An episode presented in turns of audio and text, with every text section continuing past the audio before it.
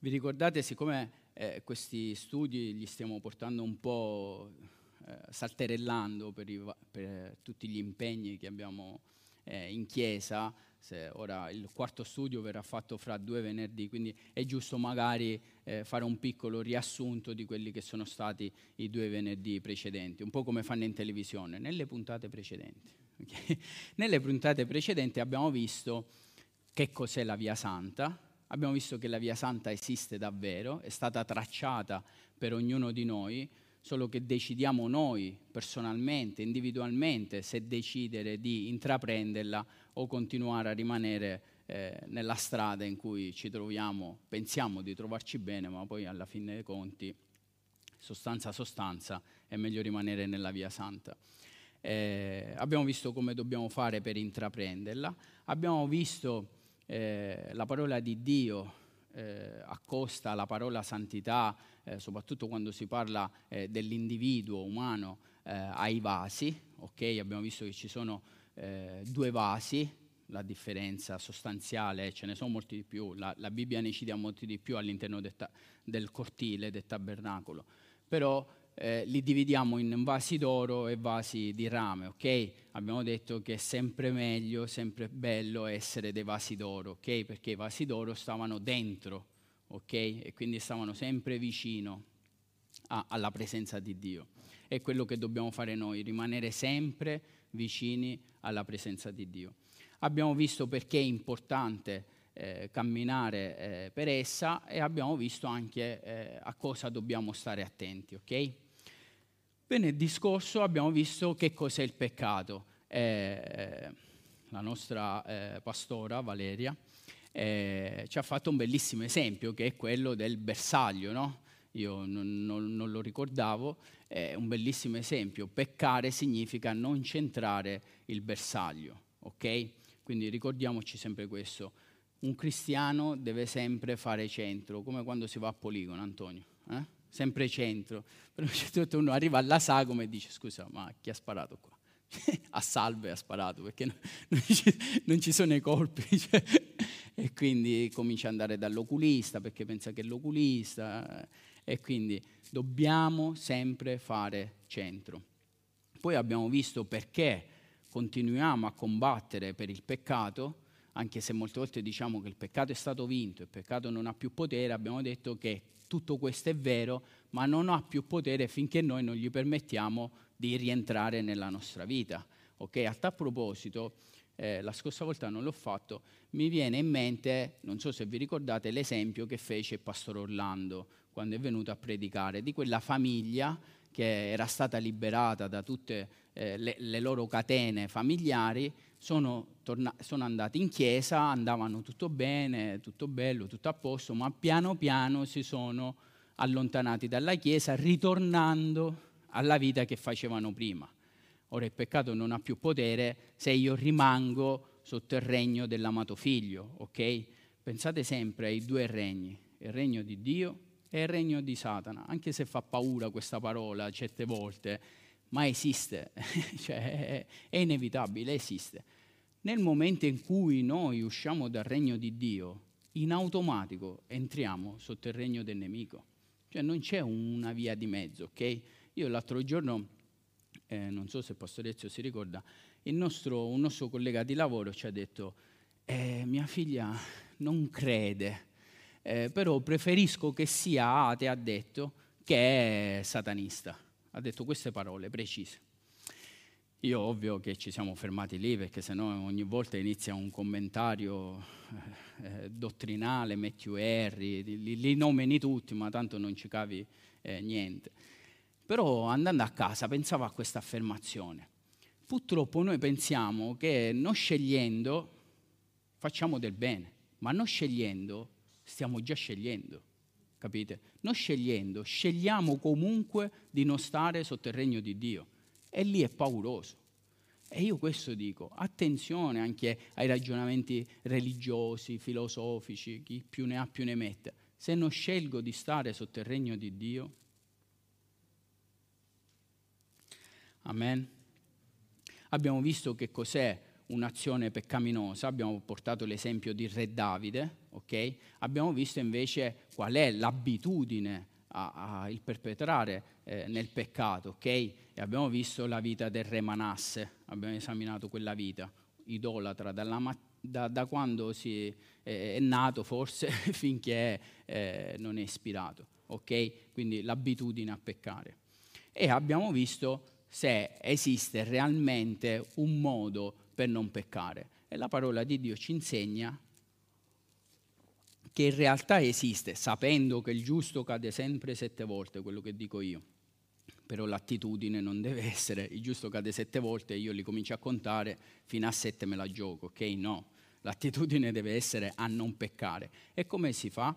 Abbiamo citato il verso di Giacomo 4,8. Avvicinatevi a Dio ed Egli si avvicinerà a voi. Amen? Cosa vedremo oggi? Non funziona, abbiamo detto, quindi dobbiamo fare così. Wow, tecnologia. Vedremo oggi che cos'è l'idolatria, parleremo del successo, parleremo dei soldi, parleremo del sesso e parleremo dell'orgoglio. Amen? Sono un po' argomenti un po' tosti, ok? Però ho voluto toccare questi, le 3 S, ok? Perché le 3 S, analizzando la storia dell'umanità, sono quelle che fanno cadere tutti se non si sta attenti. Il successo ci fa cadere, i soldi ci fanno cadere, il sesso ci fa cadere. Ora li analizzeremo un po' più da vicino, ok? Che cos'è l'idolatria? Ok. L'idolatria, come abbiamo citato in Galati 5,19, che ne parla, è un peccato, il peccato di idolatria, ok? Ma è giusto un attimo approfondire un po' di più il contesto dell'idolatria. Mentre quando noi pecchiamo, non centriamo il bersaglio, e magari qualcuno, come c'è scritto in Proverbi, il giusto cade 7 volte, chi cade 7 volte comunque ha come riferimento Dio, ok? Sbaglia, come abbiamo detto, perché c'è il filo d'inciampo, c'è la buca, c'è la pietra, ma comunque Dio sa che esiste, Dio è al primo posto, Dio fa parte della sua vita. Amen? Ok? L'idolatra è quello che sposta Dio dalla sua posizione e ci mette qualcun altro. Mi seguite? L'idolatra è quello che, se vogliamo fare una classificazione delle cose importanti, è quello che Dio lo mette al secondo posto, al terzo posto, al quarto posto, pur credendoci, ma mette Dio al primo posto, ma mette la sua devozione al primo posto, che oggi tratteremo il successo, i soldi, il sesso, l'orgoglio, ma ce ne sono tantissimi. Io ultimamente sto vedendo che non accade in questa chiesa, ok? Mettiamo sempre sta parentesi perché sennò poi... Già i giovani mi hanno bloccato, non vorrei magari anche voi... non ho più amici. Non accade in questa chiesa, ma sto vedendo che nelle generazioni d'oggi i bambini, i neonati, quelli che nascono, la fanno da padrone. Prendono il posto anche della chiesa. C'è gente che magari non viene in chiesa perché... Perché il bambino piange, perché il bambino si ammala, perché il bambino di qua, perché il bambino di là, perché il bambino a destra, perché il bambino a sinistra. Oppure sto vedendo ultimamente con Instagram che ora si festeggia la settimana, il mese, i giorni, è una torta per ogni cosa. Cioè, invitatemi senz'altro, ok? Però non c'è bisogno di fare chissà che cosa, ok? Ora va bene, però limitiamoci, perché si fa presto a mettere qualcosa che non è così tanto importante e togliamo del posto e del tempo a Dio, alla sua parola e alla sua Chiesa. Amen?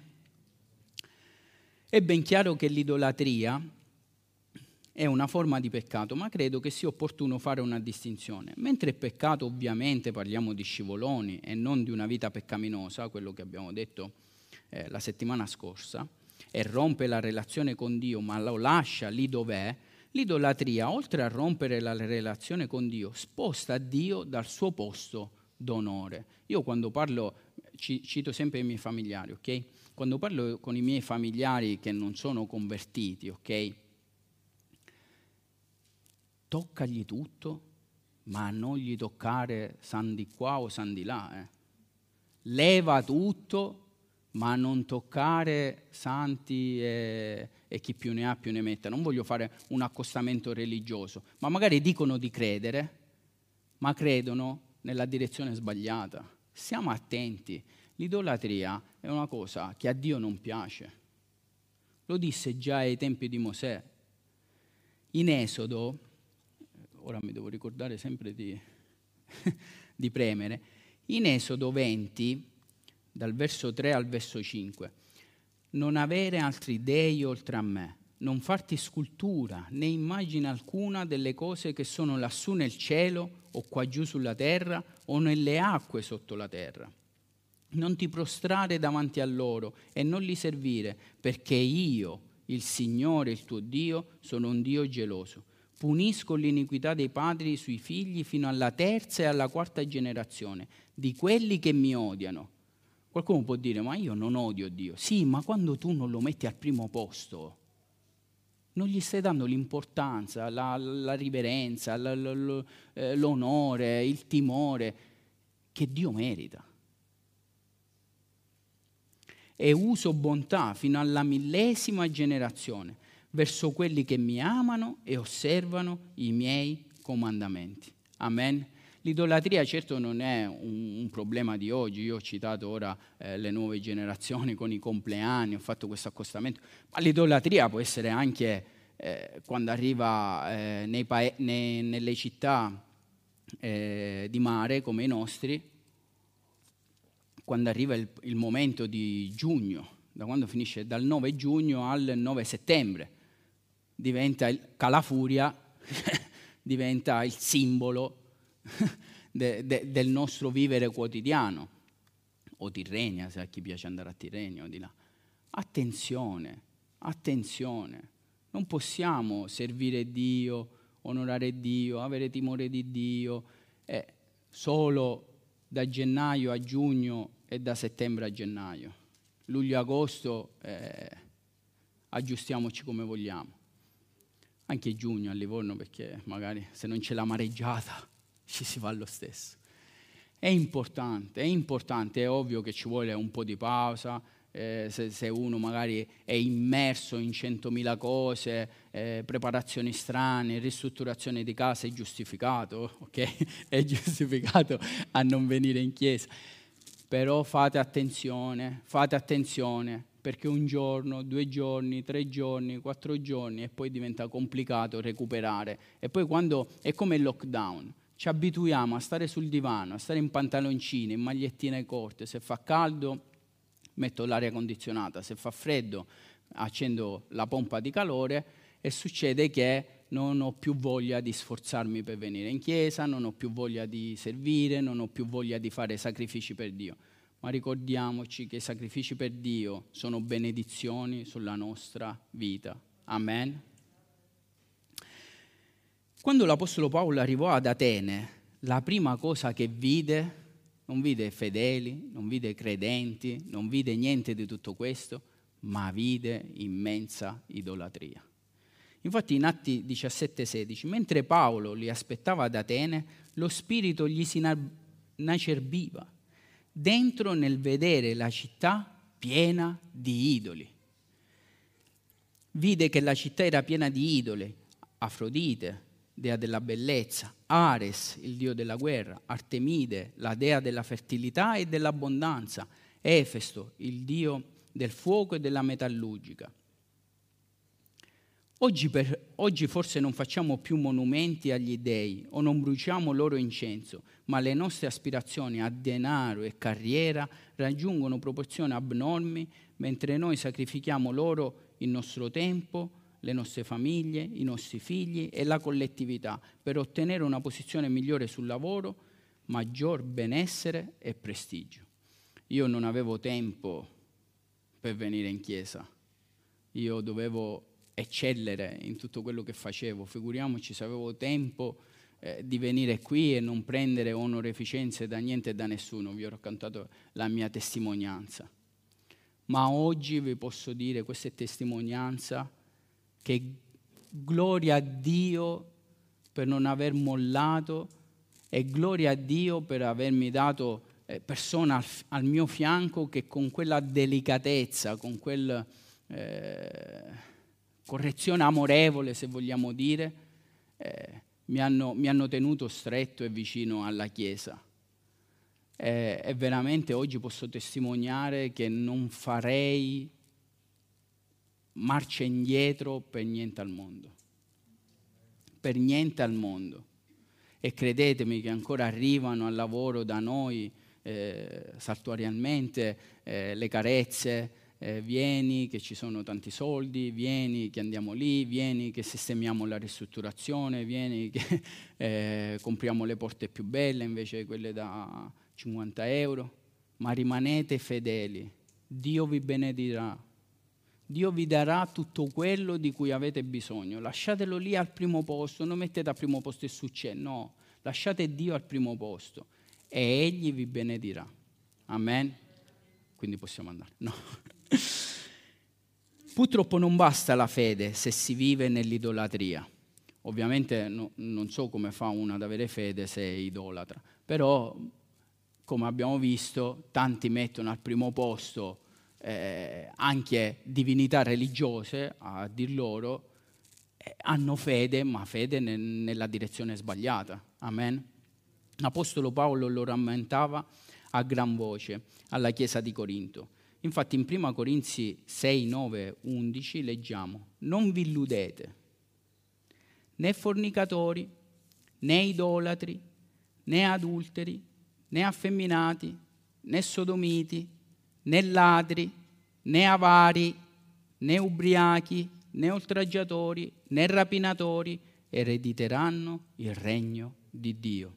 E tali eravate alcuni di voi, ma siete stati lavati, siete stati santificati, siete stati giustificati nel nome del Signore Gesù Cristo e mediante lo Spirito del nostro Dio. Quando citiamo tutte queste parole, alcune volte sento un senso di pesantezza, perché dico magari qualcuno si può sentire disturbato, no? A sentire queste parole, ma ragazzi è la verità, è la verità. Combattiamo con tutte le nostre forze per non cadere sotto questi lacci tremendi, perché qui ne va della salvezza.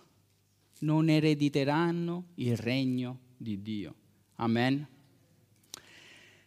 Adesso vediamo i punti che abbiamo analizzato prima, che ho citato prima. Il successo. Il primo punto è il successo. Certo, così è un po' troppo meccanica la cosa, in quel mondo era più carina, però vabbè. Il successo. Oggi mi piace portare delle testimonianze di vita comune, ok? E la testimonianza per il successo è Madonna, la cantante. Tutti conoscete Madonna, ok? Penso di sì. Pure voi giovani, o no? Sì, sì. È stato un po' più allegri, mamma mia. E di sì, la conosciamo, anche noi facciamo parte di questo mondo. Siete proprio spenti, oh. Mamma mia, oh. Vabbè. Ho avuto la volontà di ferro, dice Madonna. E tutto quello che ho sempre voluto è stato vincere un orribile senso di inadeguatezza. Combatto sempre con questa paura e mi scopro un essere umano speciale e poi arrivo a un altro livello in cui penso di essere mediocre e insignificante. La mia spinta nella vita proviene da questa terribile paura di essere mediocre. Questo mi ha sempre dato motivazione. Anche se sono diventata qualcuno, devo ancora provare ad esserlo. La mia battaglia non è mai finita e probabilmente non lo sarà mai.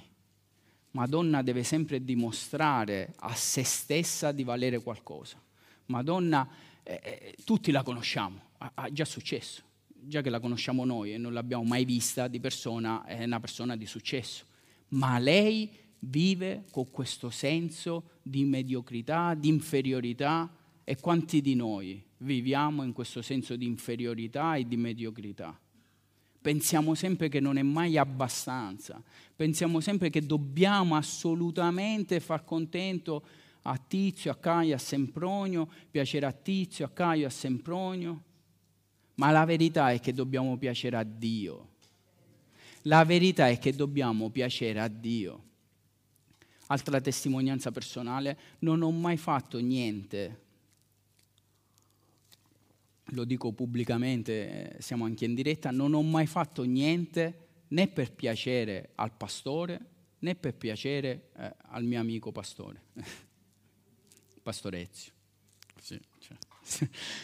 Mai niente. Veramente ve lo dico, niente. Lavoriamo insieme, non ho mai fatto niente per dire mi devo comportare così, se no ora vado a pastore e gli dice non lo fare anziano, non lo fare responsabile dei giovani, quello. Niente. Questo fa la differenza nella nostra vita. Quando noi sappiamo che dobbiamo piacere a Dio, cambia la prospettiva della cosa. Quando questo ci viene rivelato, e io continuo a dire grazie a Dio per questa parola, per aver ascoltato il Signore, l'anno della rivelazione, quando questo ci viene rivelato, vedi che piacerai al pastore, al responsabile, o a chiunque tu vuoi, anche nella tua stanza quando non ti vede nessuno. Perché tu hai sperimentato che devi piacere a Dio. Amen. Ero un ragazzo veramente che aspirava al successo. Io non sapevo dire di no al lavoro. Non sapevo dire di no. Sapete perché? Perché se dicevo di no deludevo Valeria. Se dicevo di sì, facevo un piacere al pastore, o viceversa. Ma ora ho imparato che al primo posto devo mettere Dio. Ho imparato a dire no. E dico no anche quando c'è, capito a me, siamo in diretta. Dico no, no, no. La nostra vita non si può comprare. L'eternità non si può comprare. La nostra integrità non si può comprare. La nostra santità non ha prezzo. Basta veramente poco. Io devo piacere a Dio. Punto. Amen. Questo è il nostro successo. La tennista, ora non lo so, leggo il cognome che mi sembra più facile, Evert, degli anni 70, giusto, detto bene pastore? Mamma mia che spettacolo. Degli anni 70, in un'intervista dichiara: non avevo idea di chi fossi né di cosa sarei potuta essere lontana dal tennis. Ero depressa e spaventata perché gran parte della mia vita era stata definita dal fatto che ero una campionessa di tennis. Mi ero persa del tutto. Vincere mi faceva sentire qualcuno, mi faceva sentire bella, era come una dipendenza dalla droga. Avevo bisogno delle vittorie, degli applausi per avere un'identità. E io ricordo un bellissimo esempio che mi fece tanti anni al lavoro il Pastorezio. Mi disse questo: un giorno i riflettori si spegneranno. Un giorno si spegneranno. E lì, quando si spegneranno, se tu non hai individuato qual è il tuo obiettivo, se tu ti sei dedicato solo ad avere questo sulla testa e quei faretti là, come mai sono spenti? Non li toccate? Infatti vi vedevo bene, perché venerdì scorso dovevo fare così. Venerdì scorso. No, beh, un bel ornamento. Quando tutto questo non ci sarà più, queste luci non ci saranno più, tu sarai qualcosa di più di quel semplice tennista o cantante o di chi più ne ha più ne metta. Amen. Non cercate i followers su Instagram, Mi dovete spiegare come fate ad avere 20.000 followers, 3.000 followers. Io è da 4 anni che pubblico all'impazzata 300 followers. Pistacchio, devi... come mi avete detto? Sì, poi mi hanno detto un'altra cosa. Ah, devi taggare. Ho taggato di tutti di più. Dei tu, pure Cristiano Ronaldo ho taggato. Niente, zero. Ho messo atleti di Cristo, tutti li metto. Sempre 300 ne ho. Forse sbaglio il profilo quando faccio i selfie. Lo devo fare da questa parte. E devo mettere le labbra così, come fa qualcuno. Il successo offusca la mente e ci fa credere che senza di esso siamo nessuno e viceversa siamo qualcuno se abbiamo successo. E quando si parla di successo che porta verso una via strana, io guardo sempre in mente la vita del re Salomone. Così il re Salomone fu il più grande di tutti i re della terra per ricchezza e saggezza. E tutto il mondo cercava di veder Salomone per udire la saggezza che Dio gli aveva messa in cuore. Ognuno gli portava il suo dono, vasi d'argento, vasi d'oro, vestiti, armi, aromi, cavalli e muli. E questo avveniva ogni anno.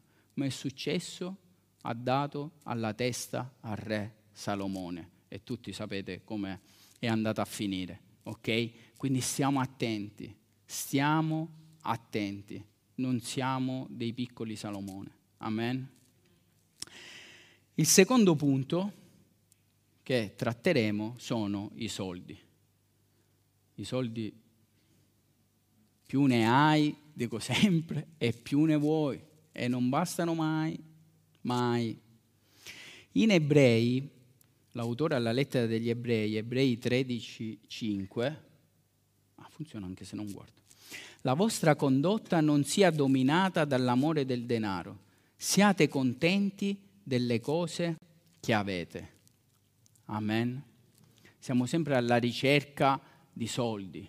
Pensiamo che i soldi sono segno di benessere, ma quante persone conosciamo come Madonna, che vive nella depressione, come la tennista che vive nella depressione, e quanti altri ne abbiamo sentiti in televisione che a causa dei soldi cadono nel laccio delle droghe, delle dipendenze e di chi più ne ha più ne metta. Se trovo un marito ricco mi sposo, quante volte? Se trovo una moglie ricca e chi la lascia? Oggigiorno se trovo qualcuno con la casa, a posto, perché in mutuo già ti stacca le gambe.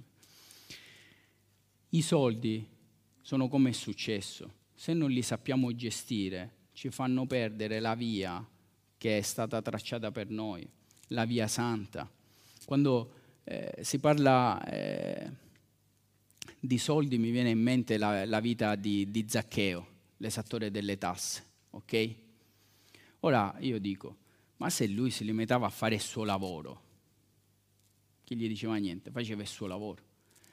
Ma lui, ora andando a investigare nei vari commentari, era impastato là, chiedeva molto di più di quello che doveva chiedere. Era capo dei pubblicani, c'è scritto, no? Quindi fondamentalmente gestiva pure un bel giro di affari, era là intrigato anche nell'import-export.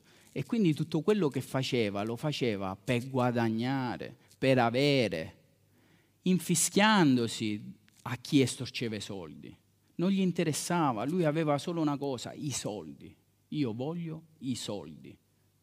Questo era il suo grido di battaglia, la sua idolatria, i soldi. Aveva messo, no, forse Dio nemmeno lo conosceva, i soldi.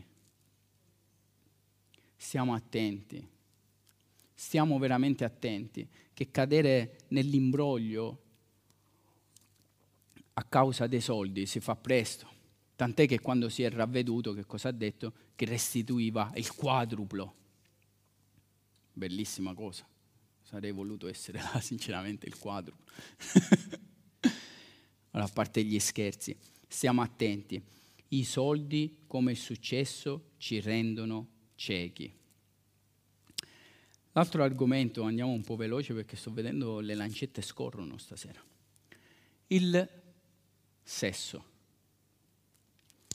Questo è un argomento particolare. Io nel 2017, questo l'ho elaborato mentre preparavo lo studio, quindi gli studi non sono solo per chi li ascolta, ma anche per chi li prepara e li riascolta. Quando nel 2017 sono andato per l'ultima volta all'estero, prima di andare all'estero il pastore e Valeria eravate a mangiare la mia buona pizza a casa, vi ricordate? La dobbiamo riproporre, un attimo. 2017, poi ne abbiamo fatte altre, o no? Spero di sì. Nel 2017. Io ancora ero acerbo della materia, ok? Sì, qualche lettura qua e là, però ancora non avevo tanta dimestichezza. E il pastore mi disse una cosa: attento, ricordati la vita di Sansone. Pure lui si credeva forte, potente, non cade. E sotto che mani è caduto? Stiamo attenti, il sesso è una cosa micidiale. Charles Colson, speriamo che l'ho detto bene, visse nella seconda metà del 1900, era statunitense, servì come ufficiale dei Marines, poi si mise in politica ed infine, dopo un brutto coinvolgimento sempre in politica, finì in prigione.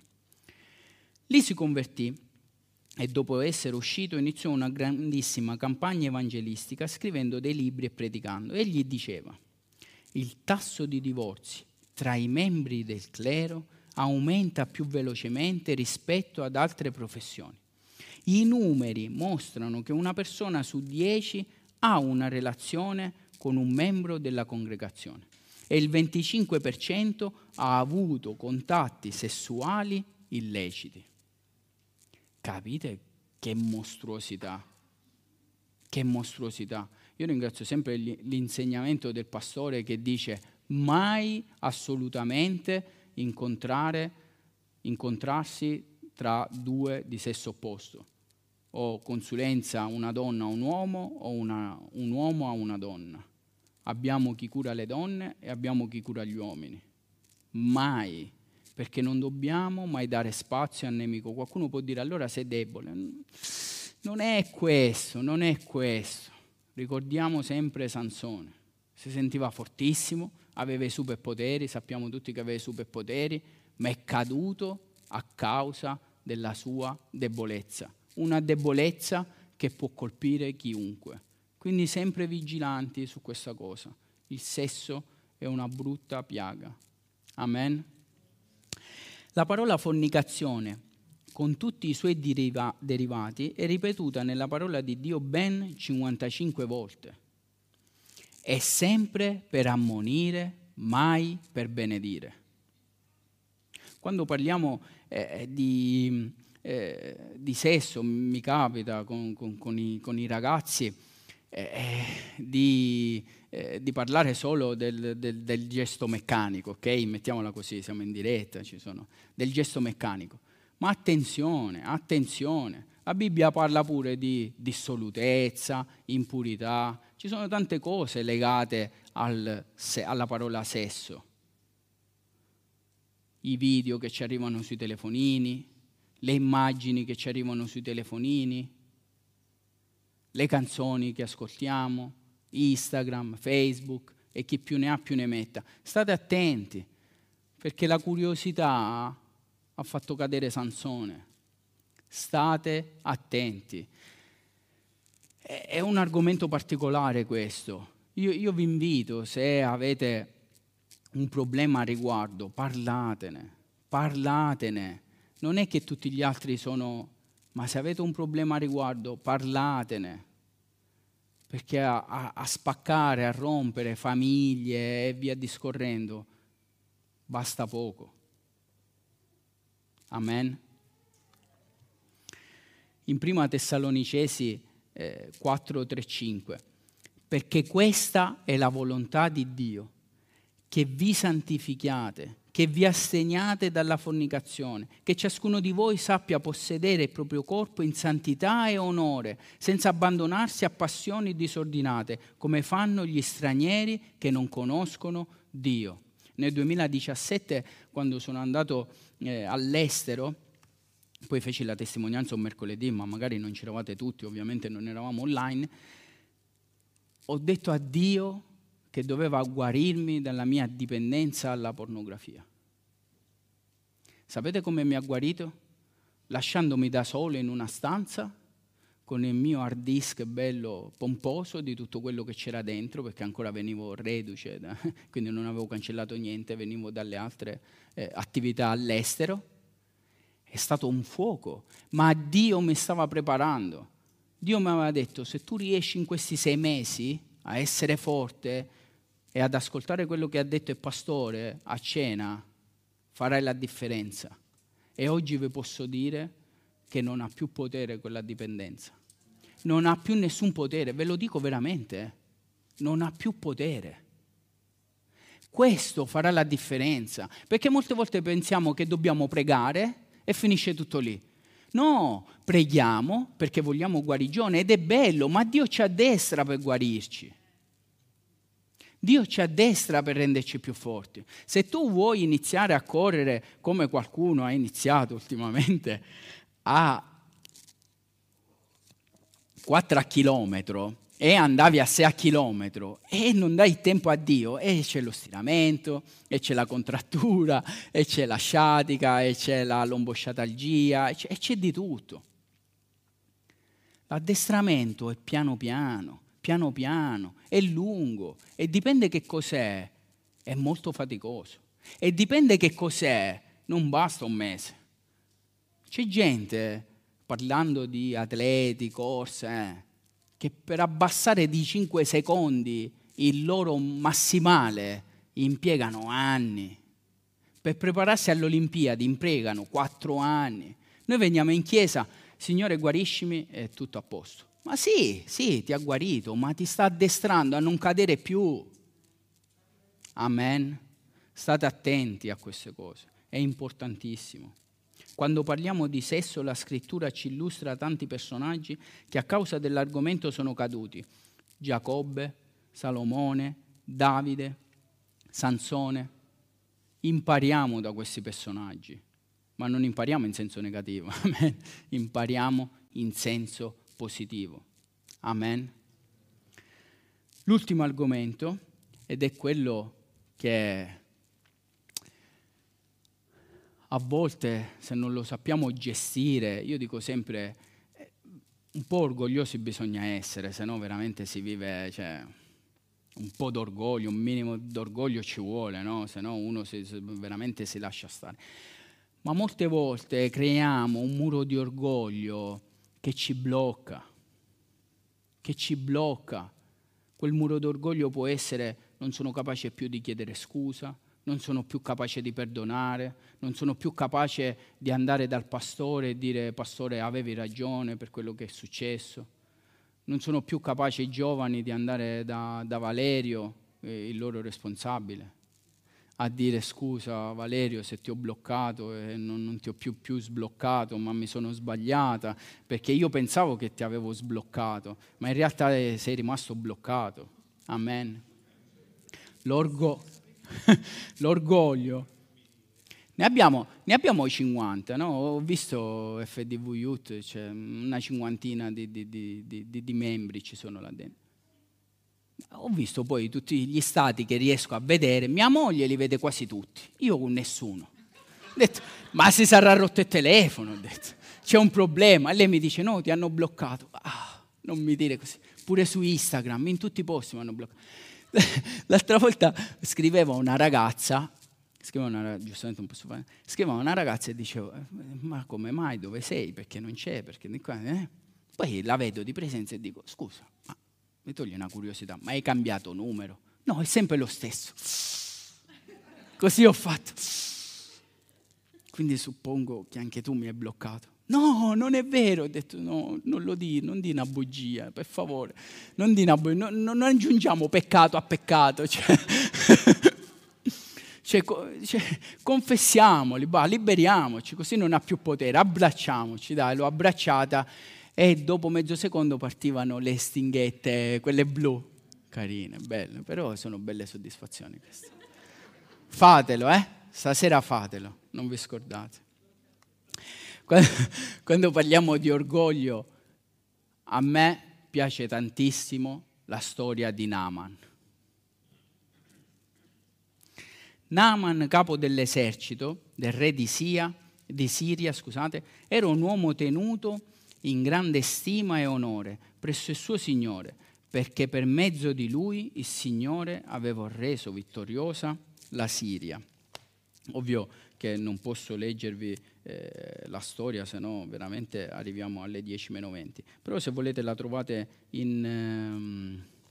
in Seconda Re al capitolo 5, eppure è breve, però è veramente toccante questa storia, no? Ora pensate a questo re, questo capo dell'esercito, scusate, che era alle dipendenze dirette del re di Siria, era ricco, aveva tutto quello che voleva. Il suo problema è che era lebbroso, aveva questo problema, era lebbroso. Come sapete, a quei tempi la lebbra non era vista un granché, ok? Era un atto, era segno di una vita peccaminosa, ok? Se andiamo a studiare il Levitico, ok, vediamo che addirittura certe volte bisognava bruciare la casa, bisognava prendere le pietre e buttarle fuori dalla città, quindi era una cosa che ti emarginava. Che cos'è successo? Che alle dipendenze di questo re è andato a lavorare una serva, ok? Questa serva, che conosceva il profeta Eliseo, disse alla moglie: ma perché non prendiamo Naaman e lo mandiamo da Eliseo, no? Ma lo mandiamo lì e lui lo guarirà. Naaman, che aveva tanti soldi, disse: la prima cosa che faccio, vado dal re di Siria, gli faccio scrivere una lettera all'altro re che io sto per arrivare, concimiamo un po' con il denaro, ok, così la guarigione è sicura. Naaman pensava che si poteva comprare la sua guarigione. Naaman pensava che tutti i suoi problemi finivano perché aveva il portafoglio pieno. Quando il re lesse ha letto tutto quello che gli scrisse l'altro re, c'è scritto che si stracciò le vesti e disse: sono io Dio col potere di far morire e vivere, che costui mi manda un uomo perché lo guarisca dalla sua lebbra? Perciò state ora a vedere che egli cerca pretesti contro di me. Perché disse così? Perché lui pensava: ora io lo pago, questo non mi fa guarire e quindi mi deve pure rimborsare. La metto così, ok? Ai giorni d'oggi la traduciamo. Lui pensava che pagava 100 per ricevere il suo miracolo. Pensava che il pagamento gli dava potere di ricevere il suo miracolo. Quando incontrò Eliseo, vi ricordate che cosa gli disse? Gli disse: guarda, è semplice, vai là un attimo, ti dai una sciacquatina 7 volte e vedrai che sarai guarito. Ancora lui, siccome si sentiva superiore a tutti, che cosa disse? Ma secondo voi io sono venuto qui a farmi beffeggiare da voi? La sto traducendo, ok? Voi pensate che io ora a me faccio un tuffetto a Calafuria, esco ed è tutto a posto. Ma non andò lì con l'umiltà, lui andò lì col portafoglio pieno, pensava che poteva comprarsi quello che voleva, ma Dio non lo possiamo comprare. Dio non si può comprare. Quando parliamo di Dio dobbiamo mettere tutto da parte. Tutto. Soldi, successo, sesso, orgoglio, tutto da parte. Tutto. Fece quello che ha fatto. Tuttavia l'Eterno alla fine dice: tuttavia l'Eterno mi perdoni il tuo servo per questa cosa. Quando il mio Signore si reca al tempio di Rimmon per farvi adorazione e si appoggia al mio braccio, se anch'io mi prostro nel tempio di Rimmon, voglia l'Eterno perdonare il tuo servo per questa cosa, quando io mi prostrerò nel tempio di Rimmon. Praticamente, traduzione, Naaman, quando poi fu guarito, si prostrò e disse: grazie Signore, alleluia Signore. Io da qui voglio fare un po', voglio punzecchiare un attimo. E se non l'avesse guarito? E se non l'avesse guarito veramente? E oggi, siccome siamo andati di fretta a disbrigo pratiche, bagni, docce, tutte queste cose qua, non ho avuto tempo di ripassare questo studio. E quindi dopo cena, perché io ho già cenato, voi no, giustamente, sì, grande Valeria, grande. Dopo cena, subito, sono andata a rileggere la storia e mi è venuto questo, ho detto, ma scusa, se non l'avesse guarito? E mi è venuta in mente la storia degli amici di Daniele. Vi ricordate nella fornace? Li sfidò il re. Che cosa gli disse? Nabucodonosor, come si chiamava lui, scusate. Come si chiamava lui. Che cosa gli disse? Sorella, non è quello, ora poi te lo rileggo. Lo cerco. Che cosa gli disse? Gli disse, ora io, a causa vostra, vi butto nella fornacetta qui, così voi la smettete di non inchinarvi davanti ai miei idoli, ok? E quindi loro che cosa dissero? Ah, va bene, non ti preoccupare, non è un problema. E invece loro dissero questo, in Daniele 3,16. Risposero al re dicendo, oh, ora vedi, Nebuchadnezzar, ok? Nabucodonosor era un altro, me l'ha detto mio figlio Gioele, perché pure io mi ero sbagliato l'altro giorno.